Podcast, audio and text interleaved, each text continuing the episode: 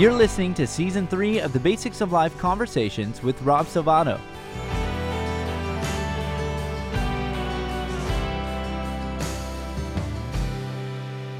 And I'm sitting there, and there's probably about 800 people there that night. Wow. And I knew that God was speaking to me through this wow. guy. He was just, I mean, I, I've never had this happen before, but I, uh, or since, but I got a warm sensation that came over mm-hmm. my body. Welcome to the Basics of Life Conversations. My name is Tyler Bacquet, and I have the privilege of producing Pastor Rob Salvato's podcasts and radio shows. Today, we are beginning season three of the Basics of Life Conversations, and I have the privilege of interviewing Pastor Rob. Our focus in this season of conversations is going to be on God stories. It is so encouraging to hear the stories of God working in a person's life to bring them out of the bondage of sin or out of a heavy trial, or seeing how God calls someone into an aspect of ministry and uses them beyond their wildest expectations. So, here in season three, Pastor Rob has some amazing interviews lined up with some incredible stories of how God's love and grace and faithfulness has been poured out in people's lives. We believe that these are stories that are going to encourage you and inspire you, and stories that you will want to share with your friends. So here we are kicking off season three. We're going to be interviewing Pastor Rob today, hearing his God story of what God has done in his life and how God has used him. So, Rob, welcome to your own show and uh, congratulations on season three of the Basics of Life Conversations. Uh, we're really excited to hear your story and a bit how God has met you and used you today. I'm so excited about this season because I love hearing people's God stories. I mean, it's so inspiring. And like you said, we have some great stories that are lined up that I think are really going to encourage people from a spectrum of topics and, and life you know experiences and, and stories. And so i'm really looking forward to this story well we are season. too we are too. And we want to start off with talking about your god story. And so let's start with this. When did you first think that god might be calling you to be a pastor you know tyler it's really interesting because being a pastor was the farthest thing from my mind for God's will for my life. Um, and it really wasn't that I didn't think that being a pastor was a noble profession. I greatly admired my pastors. I looked up to my pastors. I grew up at Calvary Chapel, Costa Mesa. I was saved when I was 11 years old, and I had some great youth pastors there that I just loved, guys that I really learned from.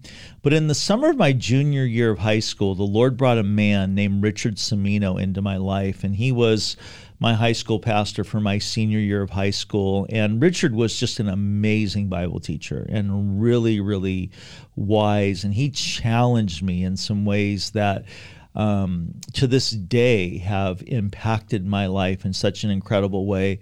And then, of course, there was Pastor Chuck Smith, who was the pastor there.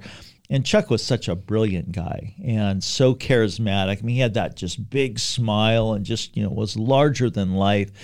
And I remember admiring these two men and thinking, I'm nothing like them. You know, I'm not like these guys. And so I was I just thought God could never use me mm.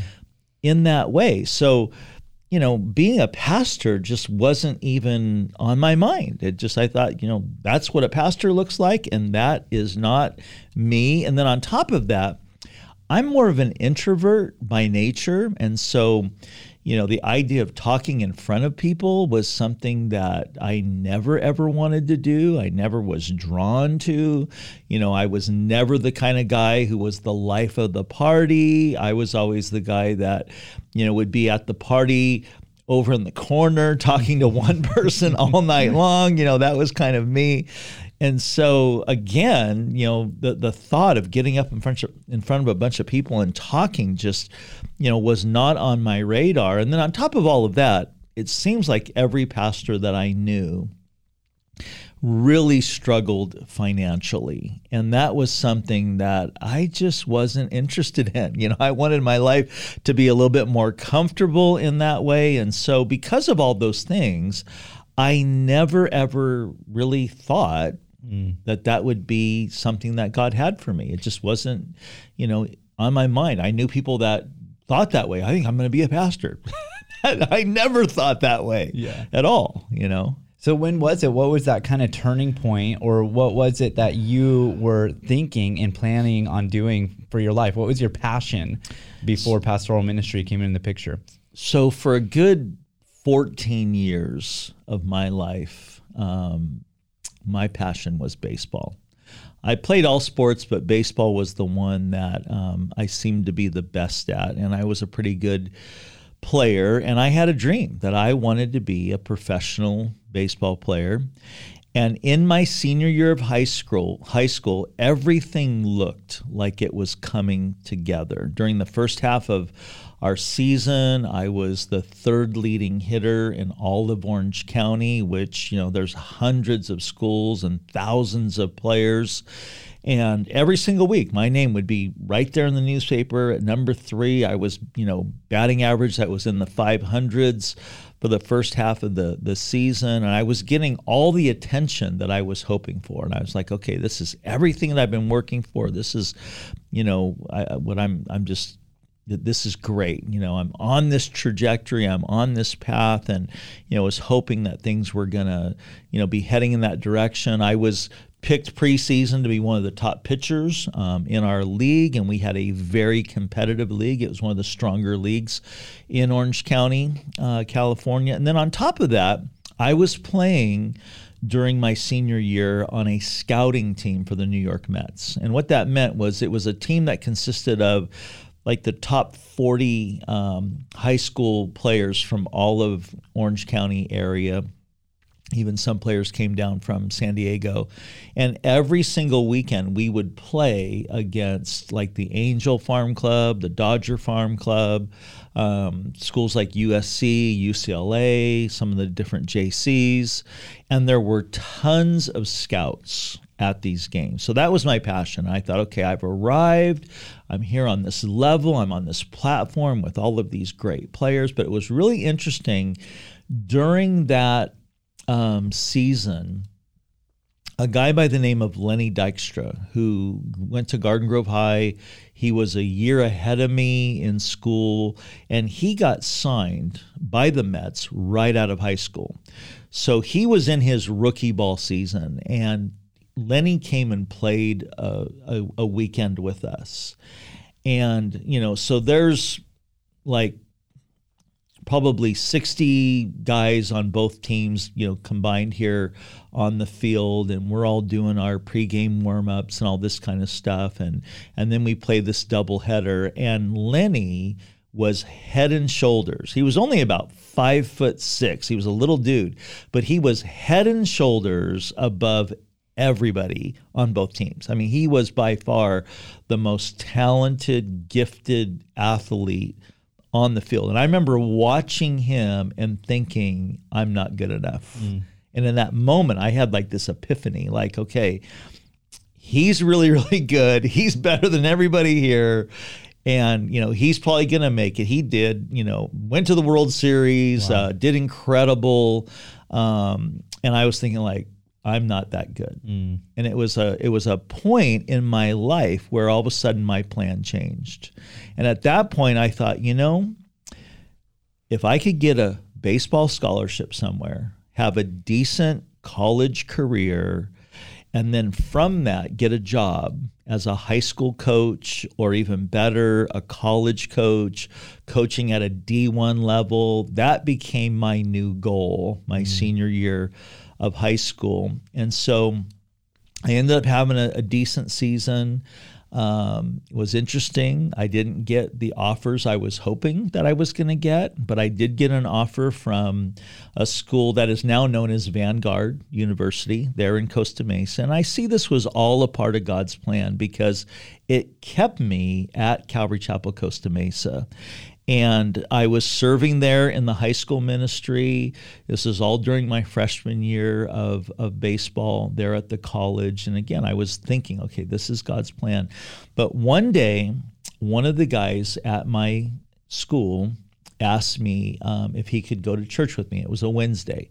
And um, he said, Hey, is there anything going on at your church tonight? I'd like to come with you. And I said, Well, you know, it's Wednesday night, and on Wednesday night, back in those days, the midweek service was on Thursday night. And so the youth groups met on Wednesday night, and they also had this meeting that they called the believers meeting. And the believers meeting was kind of like a large afterglow, you know, type of a thing. And to be honest with you, I had never gone to this meeting. Mm. Um, and one of the reasons was my parents would go and they would come home with these stories because it was a meeting where it was an afterglow, it was time of waiting on the Lord, the gifts of the Holy Spirit were being exercised. And some of the things that they shared with me kind of scared me, you know, and I thought, I don't want. I don't think I want to go to that. So this friend of mine says, you know, is anything going on at your church? And I said, well, I usually go to the high school ministry because I'm, you know, helping out. I'm like a counselor. I'm like an adult leader at that. And he goes, I don't want to go to a high school group. What else is there? And I said, Well, there's this thing called the Believers Meeting. He goes, Let's go to that. That sounds interesting. So me and my friend, we go. And we're there at Calvary Chapel, Costa Mesa. We're sitting in the back on the left hand side in the middle of the sanctuary. And about midway through the service, this guy by the name of Chuck Mateer, he was one of the assistant pastors there. Now, at that time, Calvary Costa Mesa had a, an attendance, a weekly attendance of about 18,000 people. Okay. So you know, this guy doesn't know me from Adam, mm. you know. Plus, the lights are all down and this mm. type of thing. But midway through the service, he gets up and he says this There's a young man here tonight sitting in the back on the left hand side who's really involved in athletics. And when he said that, I, I'm like, you know, kind of looking around, like, you know, for guys that look like they were jocks. And because that was the section I was sitting in. And then he says, he plays baseball or softball, something like that. And then all of a sudden he says, I want you to stand up. And I'm sitting there, and there's probably about 800 people there that night. Wow. And I knew that God was speaking to me through this wow. guy. He was just, I mean, I, I've never had this happen before, but I, uh, or since, but I got a warm sensation that came mm-hmm. over my body. And so he says, I want you to stand up. And he waited, like he's like waiting, you know, like, come on, you know, I know God wants to do something here. So I I stood up very gradually and I'm thinking like, what in the world is this guy gonna say? You know, I'm thinking like he's gonna tell everybody I'm in sin or something, you know. And he ends up saying that um, God wants you to consider giving up playing ball and start getting into the word more because he's calling you into the ministry. Wow. And I was blown away. Now, what's really interesting about that is on that very day, it was a rare Wednesday afternoon where we did not have baseball practice. Mm-hmm. And so I actually went down to the beach that day because our campus was right by the beach. And I was sitting on the beach and I was reading my Bible. And I remember saying this to the Lord Lord, I wish I had more time to do this.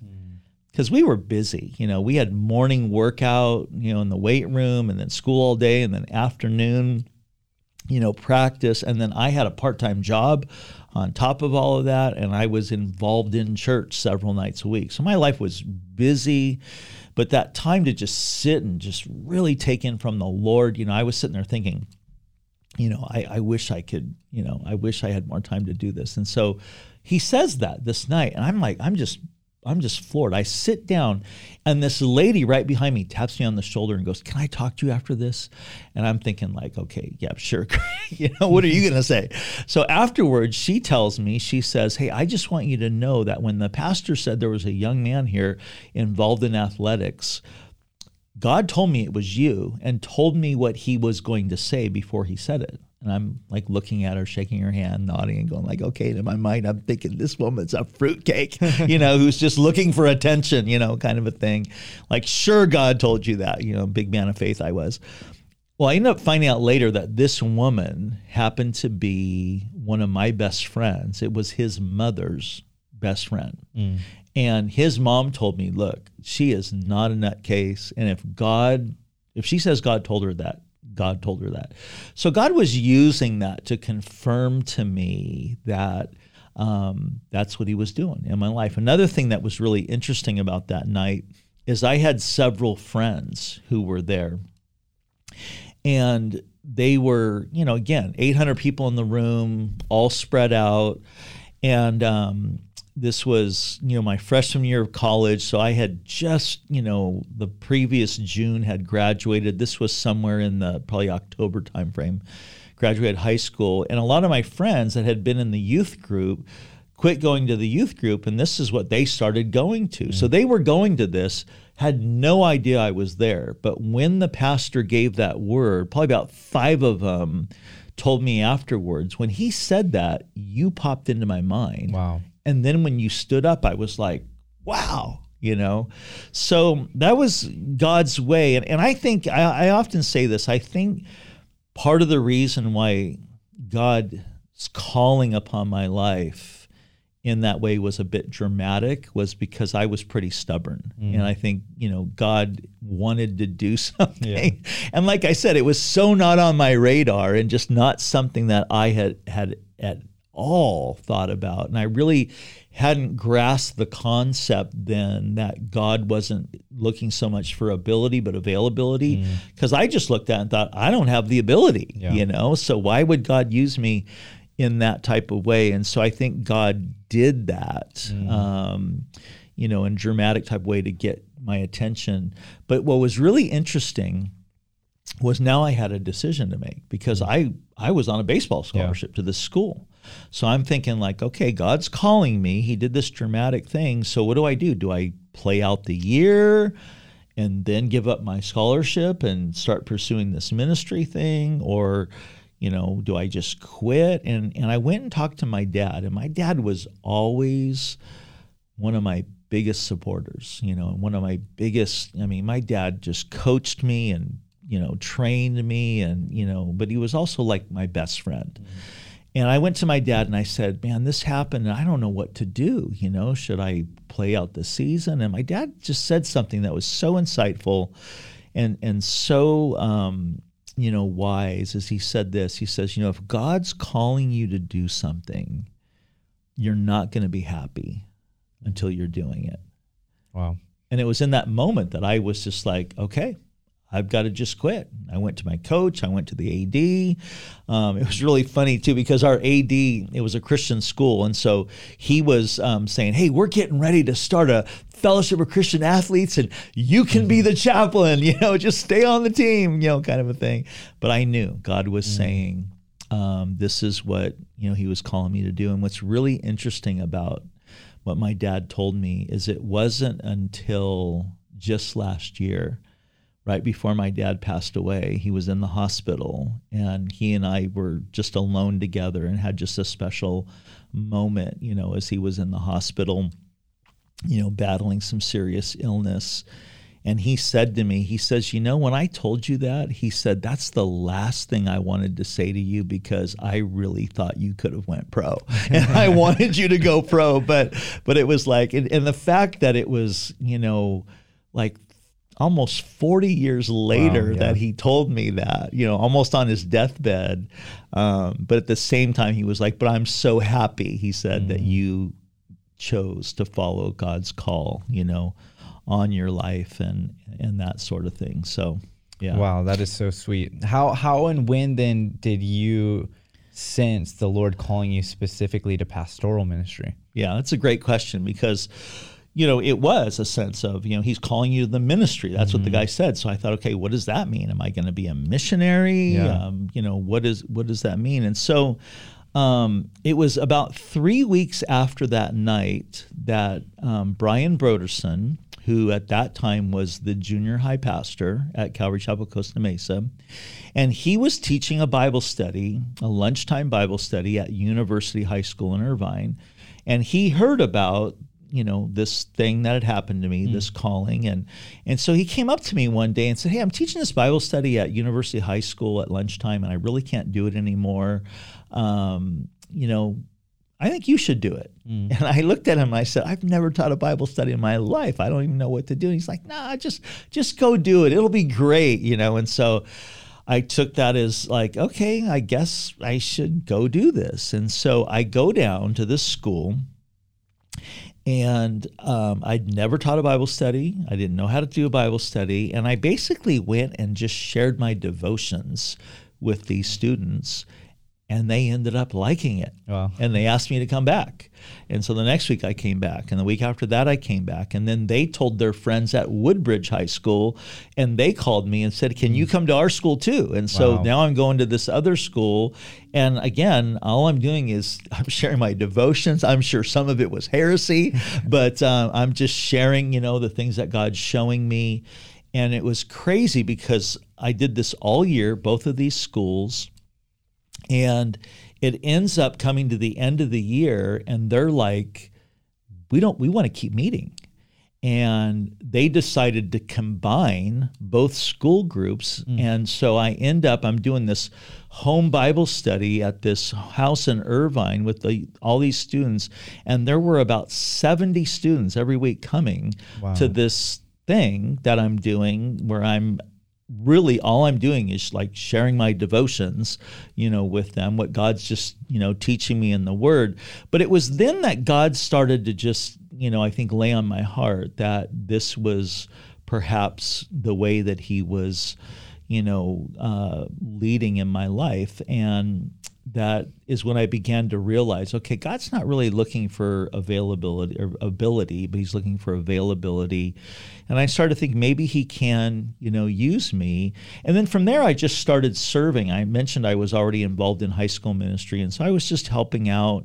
Um, you know, one of the things we had a pretty large high school ministry at that time. It was well over you know almost 200 kids and and every wednesday we would meet and one of these rooms at costa mesa and all the chairs needed to be set up and and um, you know our pastor was doing it all by himself going and setting up all the chairs and so one day the lord just impressed upon my heart go set up the chairs for richard and so after school I went and I went to the room and I and I set up all the chairs. And later that afternoon he went to go to set them up and found that they were all set up and he was all blown away. And I remember him sharing with all of us who were counselors like I don't know who set up the chairs but it was great cuz I got to go home. I had dinner. I spent a little bit of time with my wife you know before coming. And and and it was again God was just like showing just be faithful you know mm-hmm. just be faithful in the the little things and and I found that that that's really what the Bible says that God's looking for is for a steward is that he would just be faithful. And yeah. if you're faithful in the little things, you'll be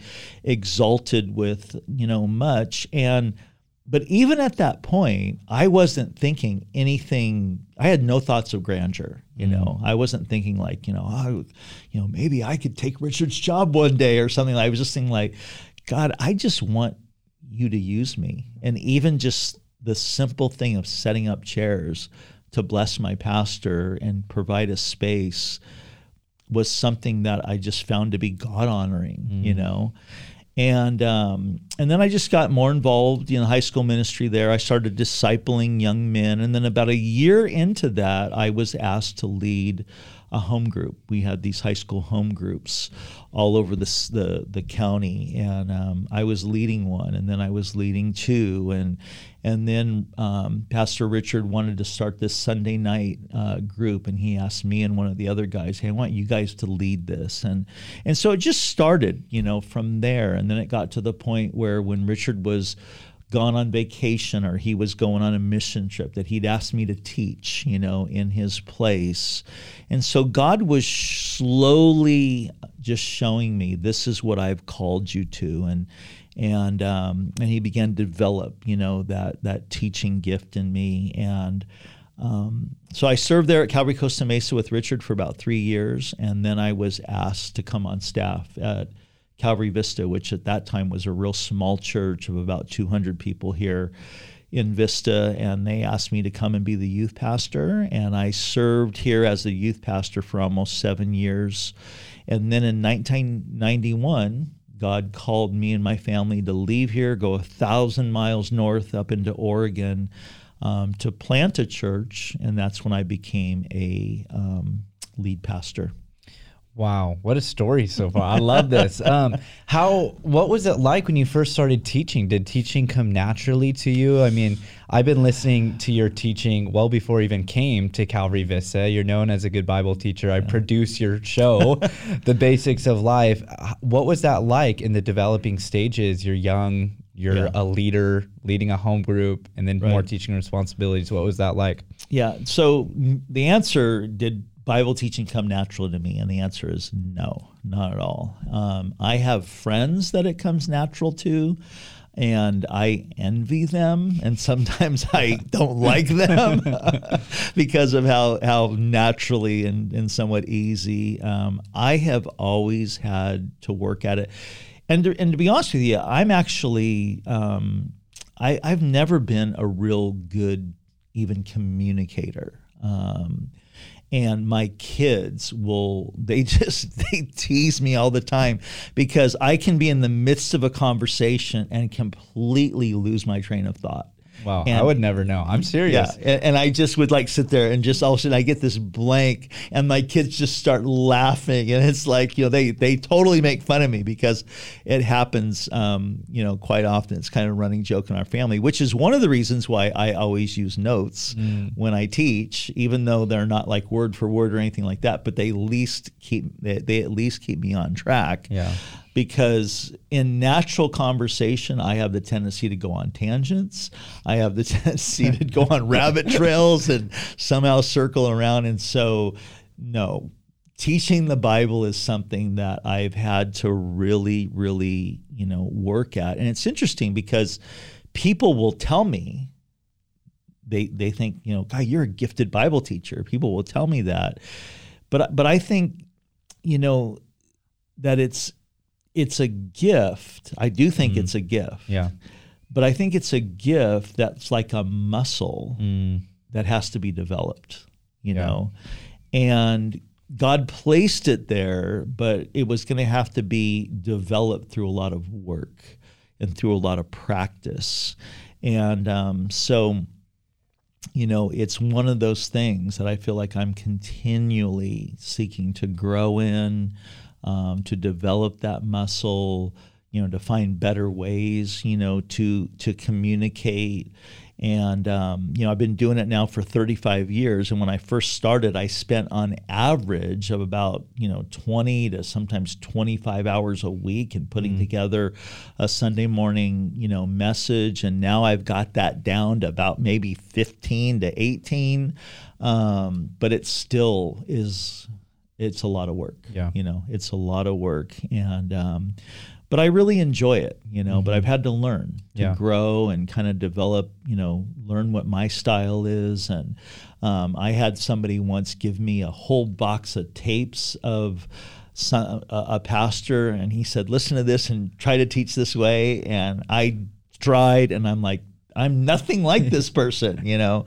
So I think that's one of the things is is you know we have to learn, Yeah. you know, um, who has God made us, and how does our our brain work? And sometimes I wish my brain worked different than it does, but uh, so So 35 years later, and now you've literally had the opportunity to serve the Lord and teach the Bible all over the world. Has that been surprising to you? that has been so surprising because you're talking about a guy who grew up in a blue collar family.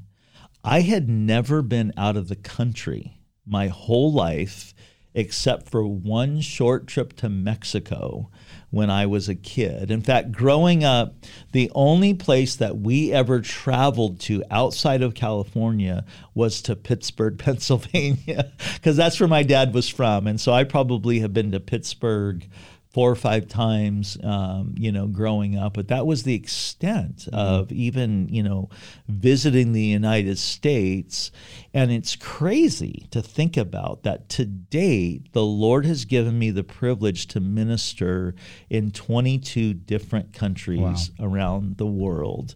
And that absolutely blows my mind because it's not, I mean, it's something I've never, ever would have dreamed of. And every time I'm getting on a plane to go somewhere and go speak at a conference or, you know, something like that, I just think, God, I can't, I can't believe that you're taking this guy who didn't like to get in front of people, who, you know, could never ever imagine him doing this. And he's saying, you know, you are available mm-hmm. and I'm going to use you, you know? Yeah. And so, yeah, it's been, it's been incredible. And how did that all start? Well, uh, that's interesting because about five years into my the ministry here at Calvary Vista, when I was a youth pastor, um, I was asked to go on my very first overseas missions trip to what was then called Yug- Yugoslavia. Now it's Croatia and, and uh, Serbia, but then it was one country, Yugoslavia, and it was right after the fall of communism there mm-hmm. in Eastern Europe. Yeah. So we were taking a trip of there was eight of us, and we were going to Yugoslavia and going to Hungary, and we we go to this place and and um, in Yugoslavia, and it's funny. The first couple of places that I had an opportunity like to teach were these super old, you know, churches and uh, there was no one there. I mean, like I get up and like, okay, they, they say, okay, Rob, you're gonna teach at this place on on this day, and I get up and there's like literally four people in the whole place, and they're like four old ladies, you know, and I'd get up and and I'd share. But one day we were um, out in this square and we saw in this one town called Subotica, they had this big square they call it like a walking place. It was like kind of one of our outdoor malls, but mm-hmm. it was where everybody in the city would converge, and it was like every to get through. If you were walking through the city, you had to cross through this big square, and so we were out there, and a friend of mine, one of the guys on the trip, started playing some music, and instantly about 300 people gathered wow. around and what was really interesting up to that time, almost everybody that we talked to, we had to talk to them through interpreters because we mm-hmm. couldn't find anybody, especially mm-hmm. of the older generation, that spoke English at all. But all of a sudden, I'm talking to a group of about eight guys in their late teens, early 20s they were all a little intoxicated, but they were, um, you know, talking and they were enjoying the music. And we started talking, and they're asking, "Why are you guys here?" And I start telling them, you know, about Jesus. And they were actually, you know, for a bunch of intoxicated guys, they were somewhat interested. And so I told them this. I said, "Hey, if you want to hear more, why don't you come tomorrow? This is where we're staying." I said, "I'll get my friend to do a personal concert for you guys, and I'll share." And so these guys come, there's eight of them, and my friend did a few songs. I got up and shared a Bible study, gave an invitation, and they all got saved. Wow. And the thing that was interesting, though, was we had to leave that day and go to into Hungary. And um, so I'm thinking to myself, this is crazy. I mean, these guys just accepted the Lord. What are we going to do with yeah. them? And this trip was one where we were sort of, it was like Jonathan and his armor bearer. Let's just go see what the Lord might want to do. Mm. We'd never done any church planning. We'd never been, you know, in, in that part of the world. Most of us had never even been on a mission trip. Wow. So we're just, we, we had no idea. It was kind of like, let's just go and just see what happens, you know? So these eight guys get saved and we're like, you know, what, what's going on? So we encouraged them to go to the, the Pentecostal church that was there because they had sort of hosted us in coming, and it was the only church that we were really familiar with. But the, the very next evening, we're now in Hungary, Baja, Hungary, and I'm sitting in this church, and Pastor Brian was preaching. And I'm sitting up and I'm looking at this group of people that he's talking to, and I just can't get my mind off of these guys that got saved, you know, and mm-hmm. I'm, my heart's just burdened for them. So afterwards, um, I went up to Brian and I asked him if me and this this other guy named Jim Westby, who's still a part of our church here, if Jim and I could go back to Subotica and um, you know try to find these guys and share with them and spend the rest of the week. The rest of the week, our team was supposed to minister throughout Hungary. And I said, Can we just go back and stay there? And Brian said, Yeah, go for it. So we caught a train, you know, went back, found a hotel um, to stay in, which was an experience in and of itself, yeah. you know, right after the fall of communism. And I find these guys, and I basically said to them, I said, Hey, um, I'd love to meet with you. Um, I'll meet with you in the morning before school, and I'll meet with you guys after school. And so each morning they'd come and I'd do a little Bible study. And then after school, they'd come back and I'd do another Bible study. Then we'd go get something to eat and we'd go hang out and spend Wow. the, the night all week. Well, by the end of the week, the group of eight had grown to 30 because every day they were bringing friends and their friends were getting saved and you know this type of thing and so at the end of that week. Um, brian comes back. He sees what you know the lord has done. And um, i told these guys i said you know we got to go. We're, we're going back to the states. But i said i'm going to find somebody and bring them back here. And so you know we'll be back in a few weeks and you know just read your bibles and you know hang in there and kind of thing. And so I think it was two, maybe three weeks later, I'm on a plane bringing a, a young guy by the name of Mike Harris um, over to Subotica. And that group of 30 in another week, when Mike was there and started doing music and teaching, it grew to 100. Wow. And it was incredible. And it was just such an amazing thing. And so from there, a lot of churches were planted all over Yugoslavia and on into Hungary. And so f- from there, they started, um, you know, there were conferences that were happening. And, and especially because I had been a, a big part in the, the beginning of that, um, I was, you know, asked to come and speak at these conferences. In fact, I got to tell you a story one of the years I was asked to come back, and it was during the height of civil war happening in in Yugoslavia, and it's right. I mean, this is before it split, and after this, it becomes Croatia and Serbia mm-hmm. because of the civil war. But the the battle was so intense that was going on there. The U.S. embassy closed. Our government was saying, you know, Americans get out of the country, don't go there. But they had planned this conference, and I was supposed to go and speak at it. Me and this other pastor. And so we're trying to figure out like what are we supposed to do? You know, should we go? Should we not go? And um, and it was funny because at this point I'm now in Oregon and I'm pastoring the church in Oregon. Okay. And so as we're praying, my wife and our board, our group of leaders, are all getting a sense from the Lord that you're supposed to go on this trip. My friend who was supposed to come, his wife and his leadership are getting a sense that he's not supposed to go, you know. Wow. And so, and my and my wife just hates it when I go anywhere. But she's like feeling like, you know, I think you're supposed to go. And I'm I'm thinking like, are you ready to get rid of me? You know, is that why you're wanting me to go?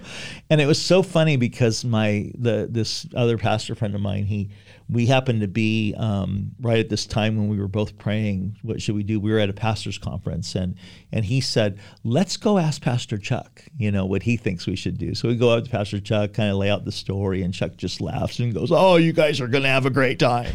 and uh, so, long story short, my friend ended up not going. I ended up going by myself, and um, and it was insane because God so paved the way Wow. and we had to drive from the point of where we were picked up at the airport we had to drive almost across the whole country to where the conference was going to be. And there's all these checkpoints you know that we're going through and every single one of them there's armed guards and they're pulling cars over and and it's me and and um, a friend of mine greg opean in one car and mike harris and his wife bridget who's like this blonde beach girl in the other car and i mean we stand out like a sore thumb you know and at every single checkpoint that we went through, the the guards like they they pulled like there there would be like say three guards, you know, three sets of guards mm-hmm. pulling over cars. Well, at every checkpoint we came to, they the last set of guards pulled over the car right in front of us. So we drove through every single checkpoint Wow. without stopping. And God did an amazing work in this conference to the point where um, they really wanted to have the conference in a city where there wasn't a church, just so that, you know, kind of like we do. They want everybody to be able to have like a retreat, you know, Yeah. kind of get away. So we did it in this hotel in this city.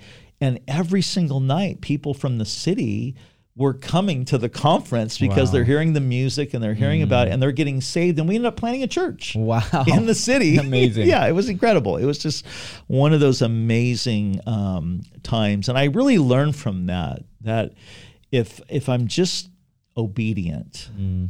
you know, when God says to do something, you know, sometimes we can overanalyze it. Sometimes we mm. can, you know, just overthink it.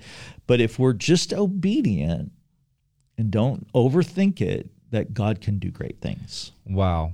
What a powerful, incredible story, truly living out that saying that we often repeat that God doesn't call the qualified, but qualifies the called. Amen. So cool.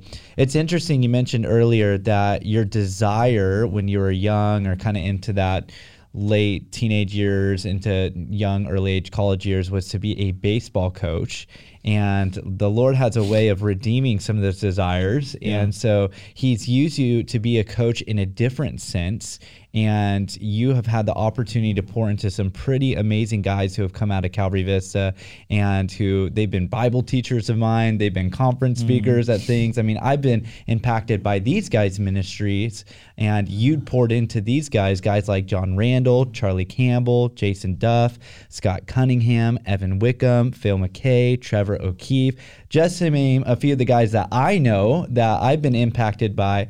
And most of these guys are senior pastors today, all who are making amazing impacts for the kingdom of God. What do you attribute this type of influence to and kind of playing that role of e- even a seasonal coach in these guys' lives at points? Yeah. I can honestly say that in probably anything that the Lord has ever allowed me to do, this has been the thing that has that brings me the most joy. You know, is being able to, you know, pour into guys and the group of guys that you, you know, mentioned. Um, I would just, you know, first of all say that the Lord allowed me to play a very small part in their development, um, and they probably learned from me a lot of things not to do as well. But um, you know, a friend of mine I mentioned before, Greg Opean, um, when he was in Hungary, and one of the times when I was over there, he prophesied and he he made this statement. He says, you know, you are going to be a pastor to pastors. Wow. And it kind of blew my mind because I'd never really thought, you know, in, in that way. I had no idea what that meant. But but seeing the guys that God has raised up and sent out from Calvary Vista has been pretty incredible. And like I said, one of my biggest joys and passions is getting to encourage other pastors in ministry, whether it's, you know, at a conference or, um, you know, even better one on one, whether it's in person or on the phone. And, you know, God has allowed me to be able to go through some things. Um, I've made a ton of mistakes. And, and so I feel like I, I can impart some of that wisdom um, and encouragement to other guys. But really, to answer your original question about the influence that, that has come out of Calvary Vista, I would really attribute it partly to this.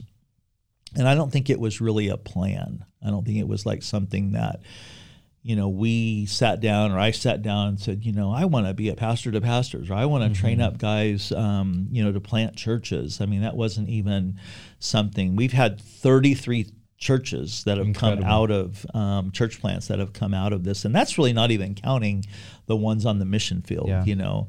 Um, but I think the biggest thing has been this word opportunity.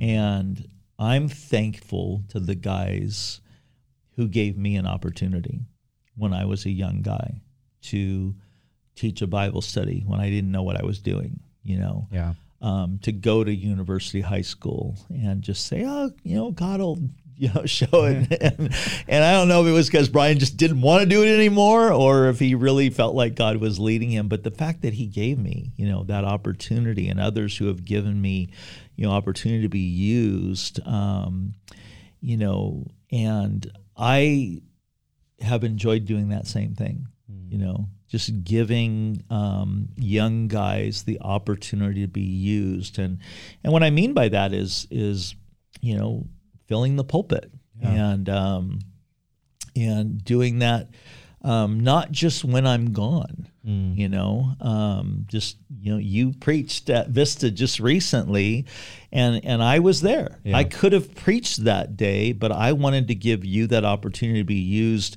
in our larger mm. body, and you gave a fantastic message, and the body was really encouraged.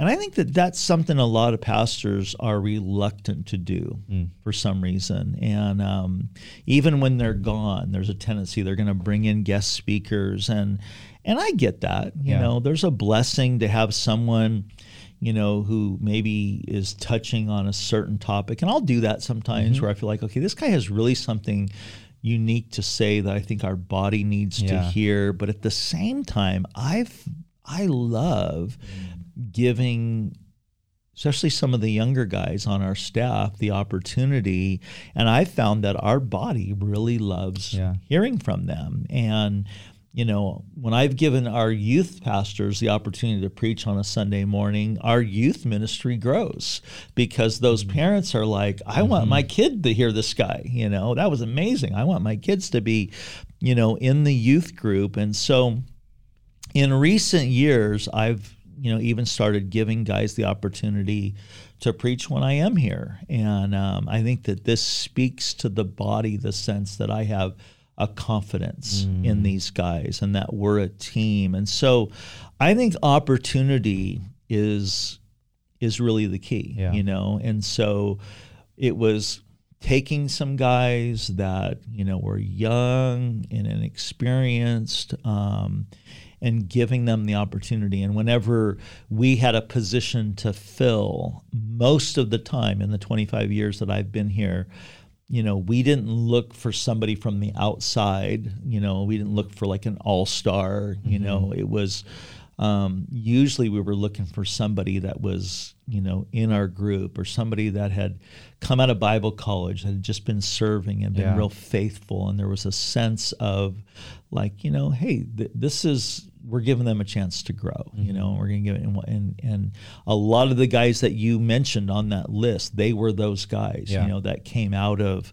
you know, that type of um, ministry. And, you know, I think of this one guy. His name was Mark Orozco, and Mark was um, he's now the pastor of Calvary Chapel in Brandon, Florida, which was John Randall's church. Mm. And and Mark came from uh, the Bible college to serve with me in, in Oregon, and he was green, man. Mark was just really, really, you know, green. And he came down here, and he would be the first to say that he was socially awkward, mm-hmm. and and um, you know, he was super intense. And so I put him in junior high ministry because I knew that you know that was gonna like just you know totally transform yeah. him and change him and, and it was going to you know oftentimes bible college students have the hardest time taking these lofty mm-hmm. ideas mm-hmm. and breaking them down into ways that the the normal person can yeah. understand them and so i knew like okay mark's going to need that and the junior high you know ministry um, it can be hard but they're also the most forgiving if mm-hmm. you just love them and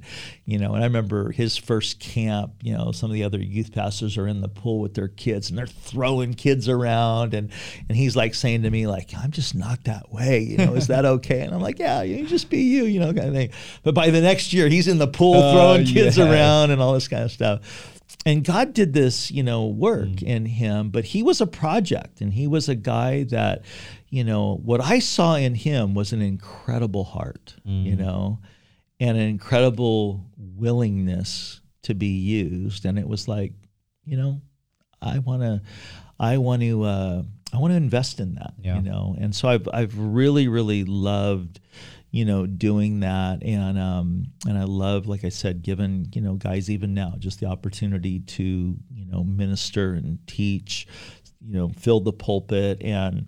And I'll admit though that can be risky because you know you run the risk of somebody getting prideful. You run the risk of somebody starting to think too highly of themselves. Mm-hmm. In fact, I can remember the very first time Brian ever did that with me. He was gone. He had me preach on a Sunday. It was when the our church was on the other property. It was a lot smaller, and And I remember the following week, I'm standing out after service next to him, and this lady walks up and says to him, um, "You know, hey, Pastor Brian, man, Rob did such a great job last week. It was an incredible message, and you know, something like you should go away more often, or, or you know, you could something like that." And I don't know if it was that Brian just saw something in my eye, you know, that yeah. I just enjoyed that compliment because he did not let me preach again for another year.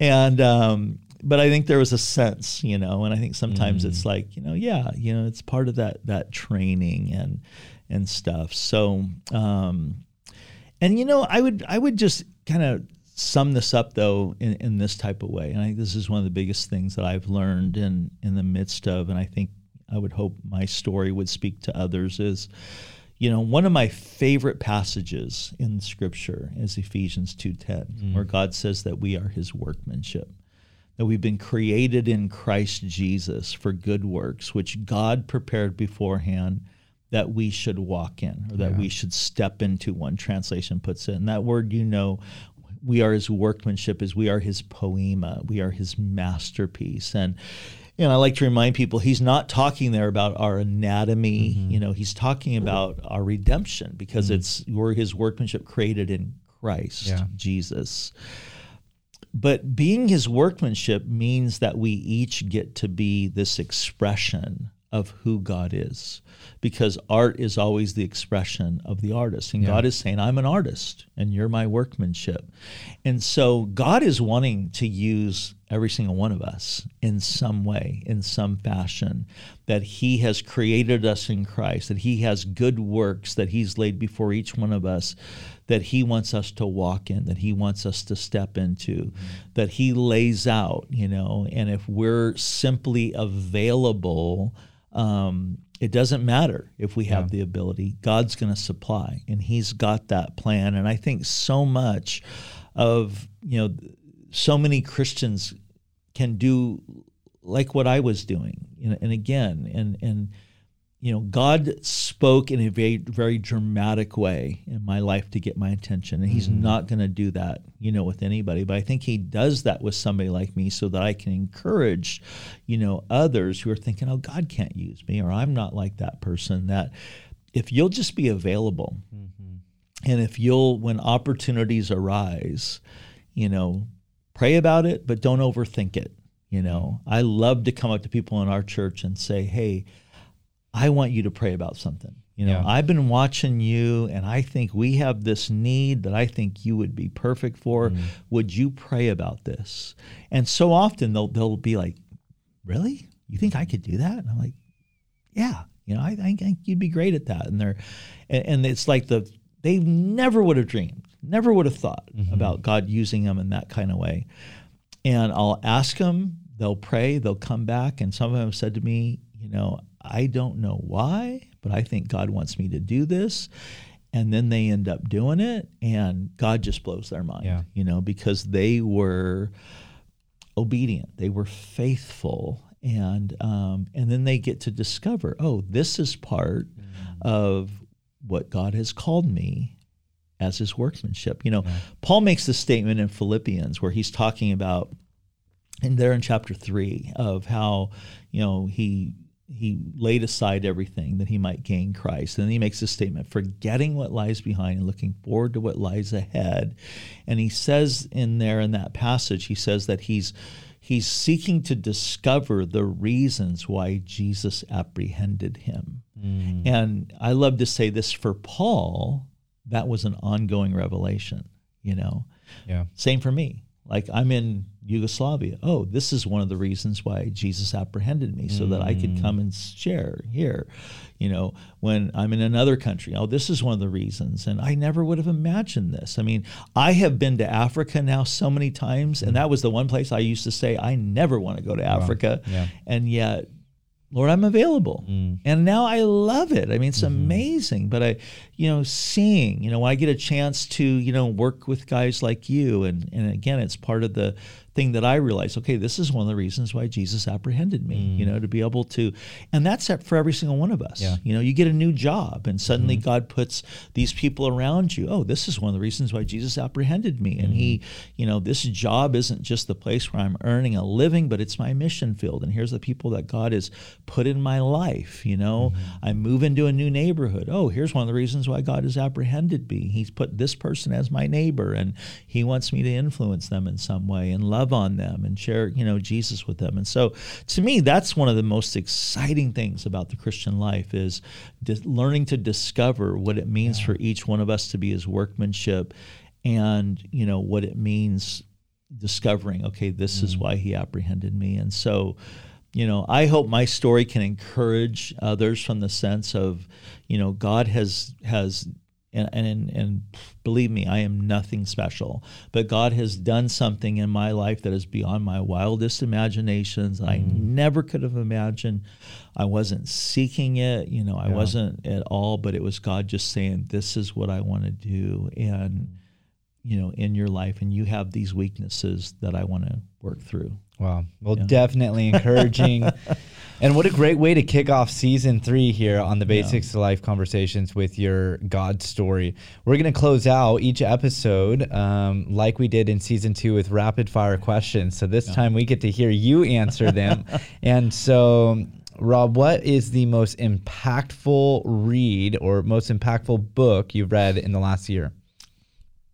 So, I have to answer this by two because in 2020, I read a book that really, really blessed me. And it's a book called When Faith Fails by Dominic Done. And it's a book that really deals with the subject of doubt. Mm-hmm. And um, Dominic does a fantastic job in writing this book and, and really laying out for the readers how um, the fact that doubt is normal, mm. you know, and, and it's it's not sin you know but it's it's normal to to wrestle. It's normal and and um, and so that book was impactful. In fact i'm so excited because dominic is coming here.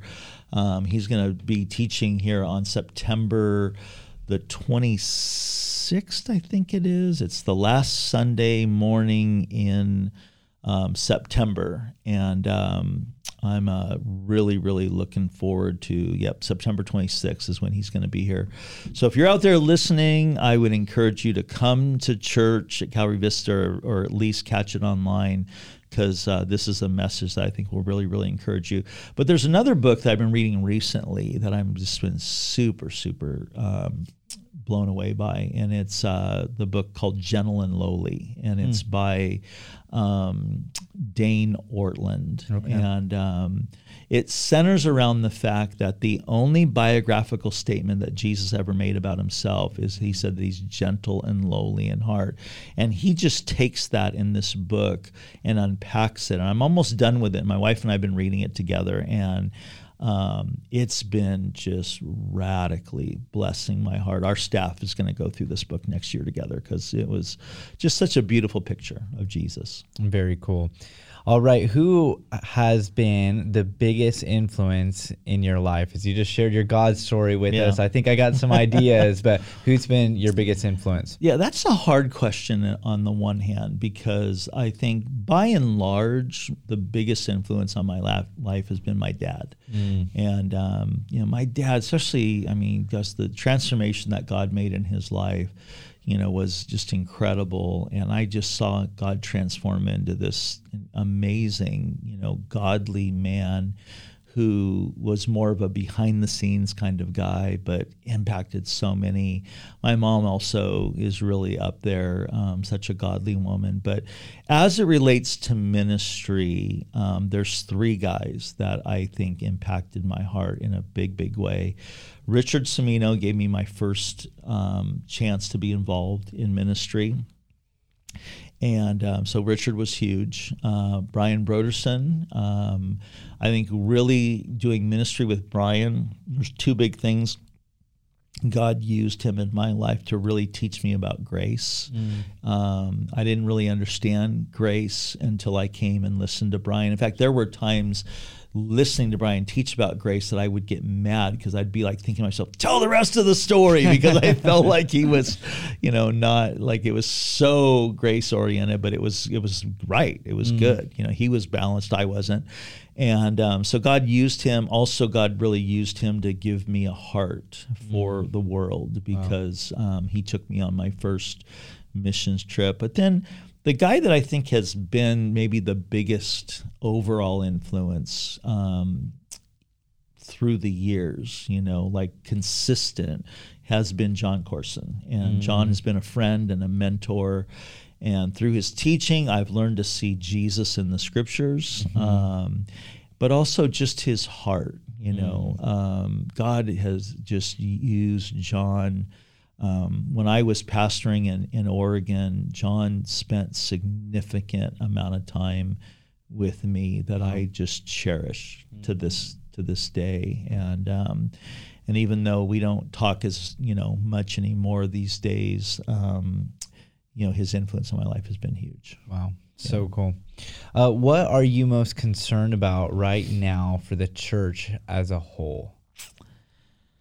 That's a good question, and um, I wrestled with this, and uh, and I think that the the way that I would answer that question is, and, and it's interesting because I might answer this differently next week mm-hmm. if you were mm-hmm. asking me next week. But but I think the thing that has been most on my heart, maybe consistently, um, you know, there's definitely been just the what I would say the overemphasis on you know the whole political being so you know focused on that and you know that type of thing even though that is important. Um, but like Courson used to always say you know hey we need to keep the main thing the main mm-hmm. thing.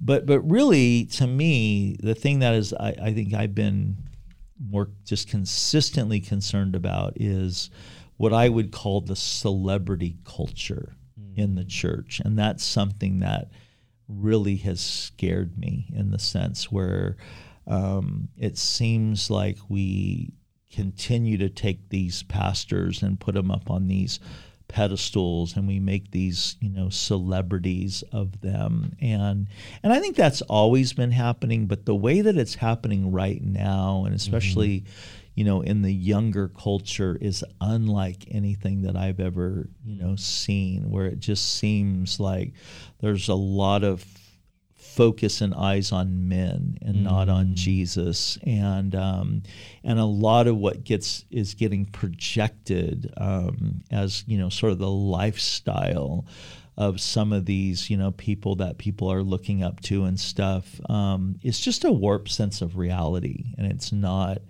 um, in in any way what like the normal guy pastoring a church mm-hmm. is is living. Yeah. But it's like this false sense of this is what you know Christianity is like, and I think what it's producing, what I'm seeing, it's producing in a lot of young guys in ministry is that they're chasing fame mm-hmm. rather than just seeking to be faithful, mm-hmm. you know, and letting God do what he wants but just you know seeing a lot of young guys that just have this these this ambition mm-hmm. to want to be like this person that they're you know wanting to emulate or yeah. they're wanting in it and it just scares me because i think in a lot of ways it's setting people up for a fall mm-hmm. you know but in this social media culture and everything um, you know that that we live in i think it has just created this sort of monster yeah. that um,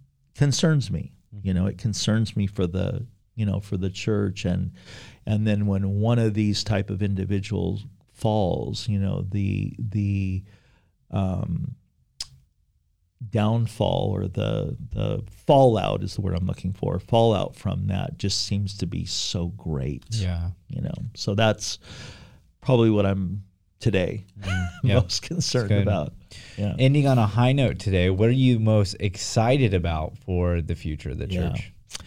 You know, it's interesting because I think um, as hard as COVID was and 2020 was, I think it it created something in the hearts of believers that has so blessed me and created my own heart, and that has been a fresh stirring mm-hmm. And hunger mm-hmm. in people's hearts for Jesus, for the Word, for community, um, and that has been something that um, has really, really blessed me. You know, I think one of the the worst things that can happen, you know, to any Christian and to you know any church is when we just start going through the motions. Mm-hmm. You know, and we start just sort of accepting mediocrity. Yeah. And and I think in a lot of ways that's where a lot of churches were at. You know, it's just kind of like, oh, this is the way it is, and you know, just kind of accepting that type of mentality. But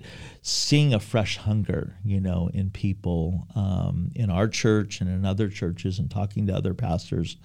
Um, you know it's it's awesome you know mm-hmm. to me i think that we could very well be on the cusp of revival, you know, and we so desperately need that. So I'm yeah. I'm excited about that.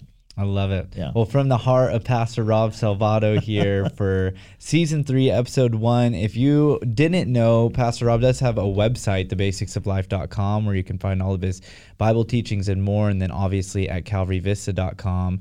And then tune in next week because, Rob, you got some good interviews coming up, huh? I do. I'm all excited right. about it. We'll see you guys then.